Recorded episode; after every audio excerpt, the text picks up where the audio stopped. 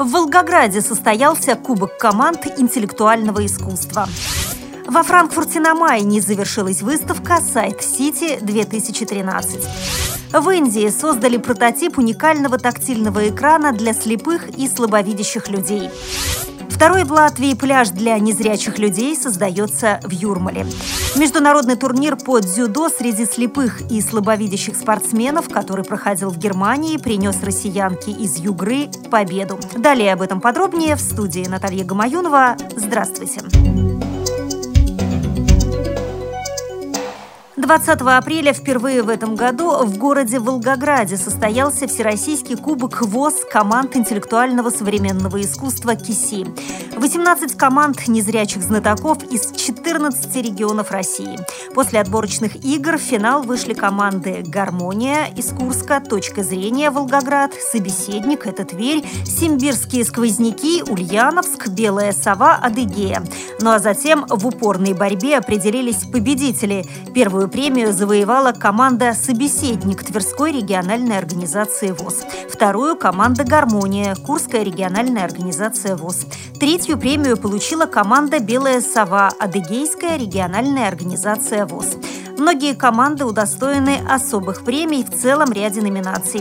Все команды, принявшие участие в Кубке КИСИ, были награждены дипломами за участие и подарками от Волгоградской региональной организации ВОЗ.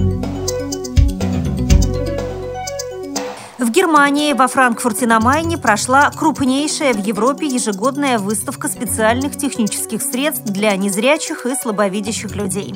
Более ста компаний-разработчиков и распространителей тифлотехники со всего мира представили свои новейшие достижения.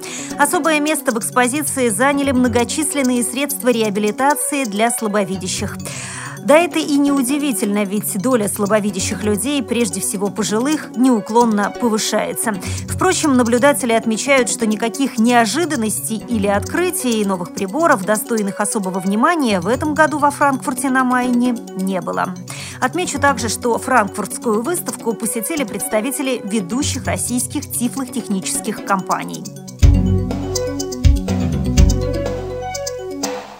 Исследователи университета города Ахмедабад в Индии создали прототип уникального экрана для мобильного телефона, представляющий текст шрифтом Брайля. Это дает возможность незрячим людям читать СМС пальцами. Возможно, эта разработка совсем скоро появится в продаже. Она базируется на уже известной технологии, которую использовали еще в матричных принтерах. Ощущать шрифт Брайля на экране нового телефона позволяет набор микроиголок, способных подниматься и опускаться. Второй в Латвии пляж для незрячих людей создается в Юрмале. Первый с прошлого года уже существует в Лиепае. Новая юрмальская зона отдыха расположена в районе Каугари. Это западная часть побережья курорта.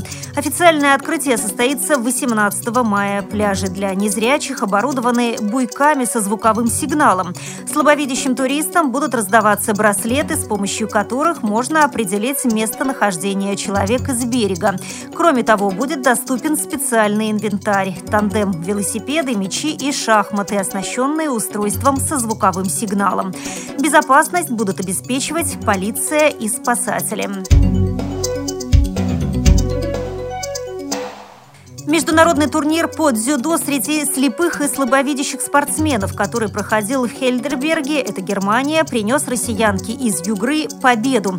Свое мастерство на турнире показали более 100 единоборцев из 20 стран мира. Югру на соревнованиях представляла сургутянка Ольга Позднышева, дзюдоистка со стажем, обладательница черного пояса и звания мастер спорта России. Ольга выступала в весовой категории 70 килограммов. Ее основной конкурент конкуренткой стала многократная чемпионка мира и Европы, участница Паралимпийских игр в Лондоне Ольга Забродская. С ней дзюдоистка встретилась на татами в первом туре. Вторая схватка состоялась со спортсменкой из Словакии, а третья – с представительницей Турции.